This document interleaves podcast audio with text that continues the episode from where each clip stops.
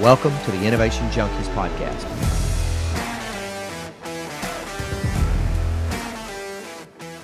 Hey guys, welcome to another episode of the Innovation Junkies podcast. I'm Jeff Standridge. And this is Jeff Amrine. Glad to be back. Yes, sir. Good to have you. So we started last uh, week talking about uh, business strategy and uh, strategic growth planning and and having a strategic growth system. Today, I'd like to spend some time talking about organizational strategy and how that affects kind of the human element and and the performance of the organization. Uh, have you ever seen organizations where uh, people were were moving boxes around on a whiteboard trying to figure out kind of what the right structure is for the organization when they really hadn't spent any time planning on where they're trying to take the organization.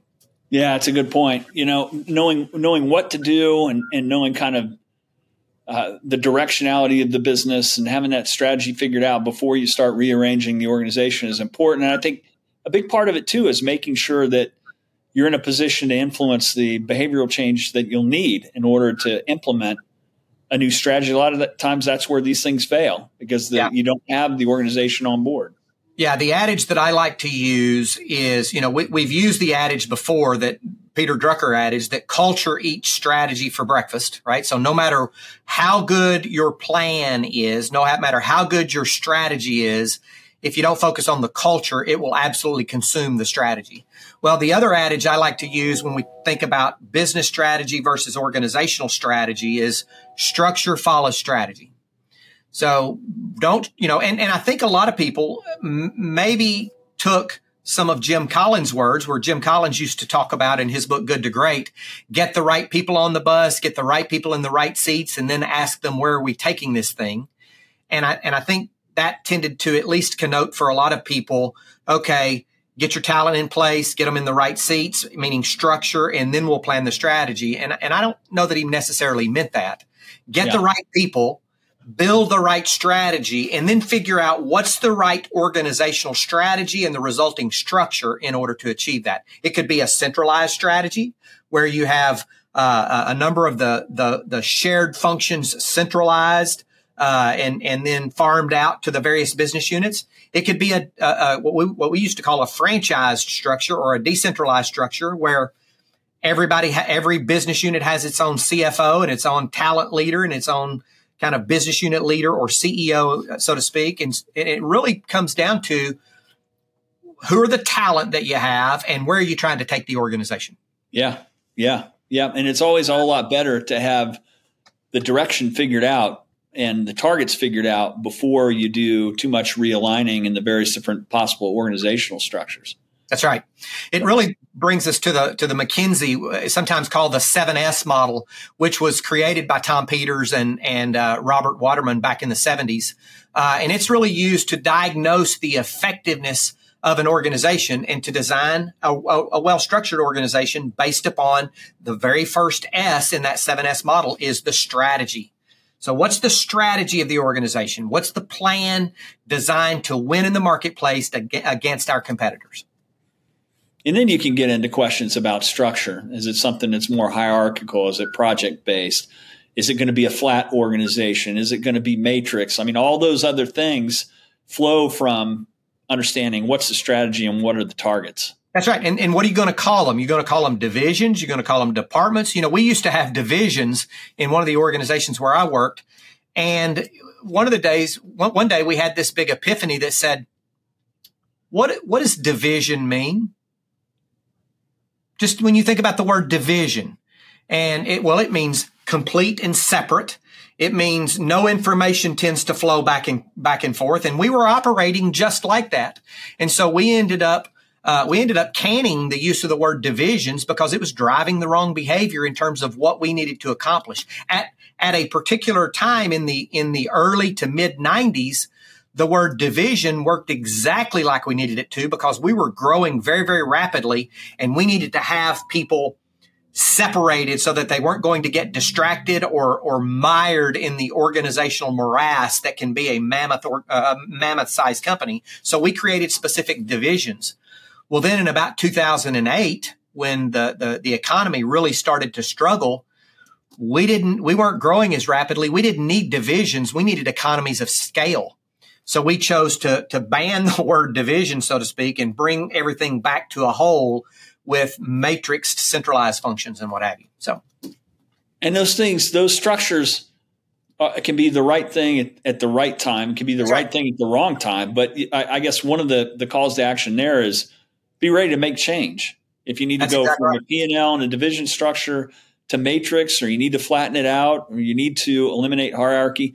The thing where you see organizations struggle is they they build in silos, which might have been really good when you needed the silos in the beginning, and then those silos continue to exist beyond a point to where the efficiencies are really realized. Yeah, the the the organizational structure crosses over a change in strategy and they don't think about changing the structure to match that new strategy for instance.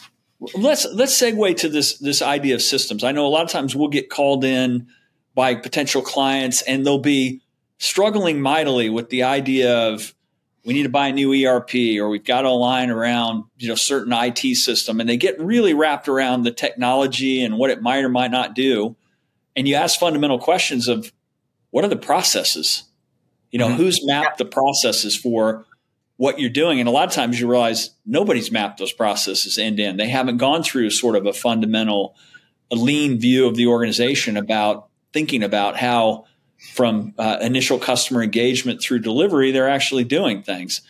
When they do that, they may find we don't necessarily need new systems. We just needed better processes. But talk a little bit more about that. Well, yes, and, and many times they ignore they ignore the entire process of, of looking at processes and systems because they assume that they have to look at all of them and that is overwhelming to them. And really, they just need to look at those daily routines and daily processes that directly connect to the implementation of the strategy. At least that's right. where they need to start. Uh, now, ultimately, sure. we'd like to look at all of them, but you, but you know, it's the 80-20 rule, right? Look at the 20% of the processes that are directly tied to strategy that are responsible for 80% of the results. And, and to your point, when I was running a software development shop inside an organization and people would want us to, to automate their processes, I would say, run them on an Excel spreadsheet for at least three cycles before you ask me to build software around them. Exactly. Because you're going to learn a lot of things about where the process is broken and not optimized. You know, and in startup speak, a lot of times they'll say, do things initially that don't scale. Mm-hmm. So that you really understand the process, and then you can figure out where can the efficiencies and the automation really yep. go. And and some people sometimes people forget that, and they end up wasting an inordinate amount of time and money trying to apply a system that they believe everybody else has without having a good rationale for implementing it. Yeah. The next one's about shared values. You know, we've talked about that a lot uh, over the course of multiple episodes. Even the last episode, we referenced it. Uh, you know, the core values of the organization that really manifest themselves in the collective behavior and general work ethic of the organization. So I'm not going to spend a lot of time on those. So we've got strategy, structure, systems, shared values and style. And this is kind of a subset of shared values, but it's, it's the, it's the leadership style of the organization, how they communicate. What are the behavioral patterns? Uh, um, how do the managers operate and how do they communicate versus how do the directors and senior VPs and executive leaders of the organization? Is there a, is there a chasm between the two, et cetera? Yeah. And, and this is one where kind of the call to action on the style is leaders have to have a high enough emotional intelligence to understand the maturity of the professional maturity of the individuals on the team, what sort of leadership styles will work best. And that's not to say to kind of ha- create a persona that's not you, but it is important to understand not all the people on your team need the same sort of leadership. Some are, right. are going to need a lot more latitude to make their own decisions, be able to be fully empowered. Others are going to need more direction your job as a leader to, is to understand that and apply the style right. and the approach that's most effective for each of your direct reports. Yeah, and then we start getting down to the actual individuals, right? So we talked about organizational strategy, structure, and systems. Then we move down to kind of the collective people in terms of shared values and style. Now we're moving down into actual staff and skills, which are the sixth and seventh S's of the, of the McKinsey 7S model. The staff being, you know, the employees and their overall capabilities. In other words, do we have the, the employee population that we need to carry out this strategy uh, leveraging this structure. And, and then finally, when it gets to skills, it's do we have the, the knowledge, the skills, the abilities, the competencies of all of our employees and, and how, and do we, do we have those skills and capabilities in a manner that really differentiates us in the market from our competitors? And these la- really these last two things in particular talk to something that Gino Wickman covered in Traction, where he talks about that part of that accountability matrix where you essentially size people up by do they get it, do they want it, do they have the capability or the capacity to actually do it, and that's, right. that's again another thing that's really important that ties to staff and skills. That's right. And that capacity or capability could be could be capability. In other words, they just don't have the capability of of building those competencies and skills in the time frame that we need them to. Number 1. Or it could be they don't have the capacity because they're fully engaged in another aspect of the business. And it could be either or both of those.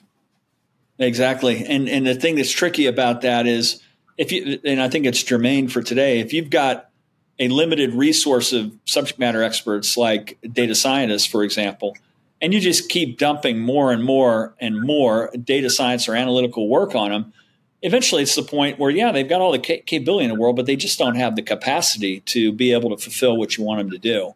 Those sorts yeah. of things are important. I mean, it, it puts you in the frame of mind of understanding the, the resource loading that you have that's going to help you fulfill or not fulfill a strategy.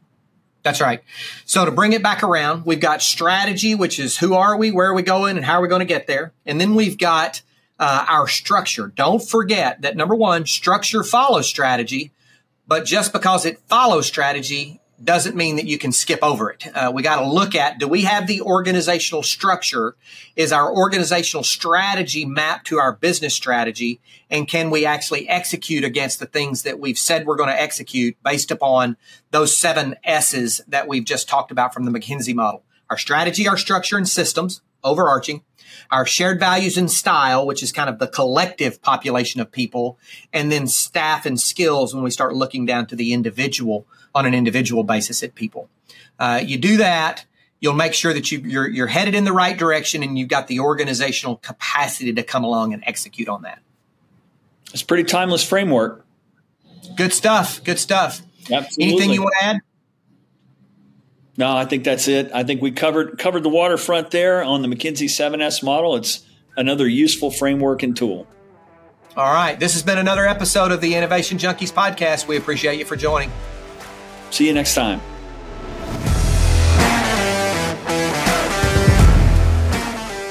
Feedback from listeners like you helps us create outstanding content.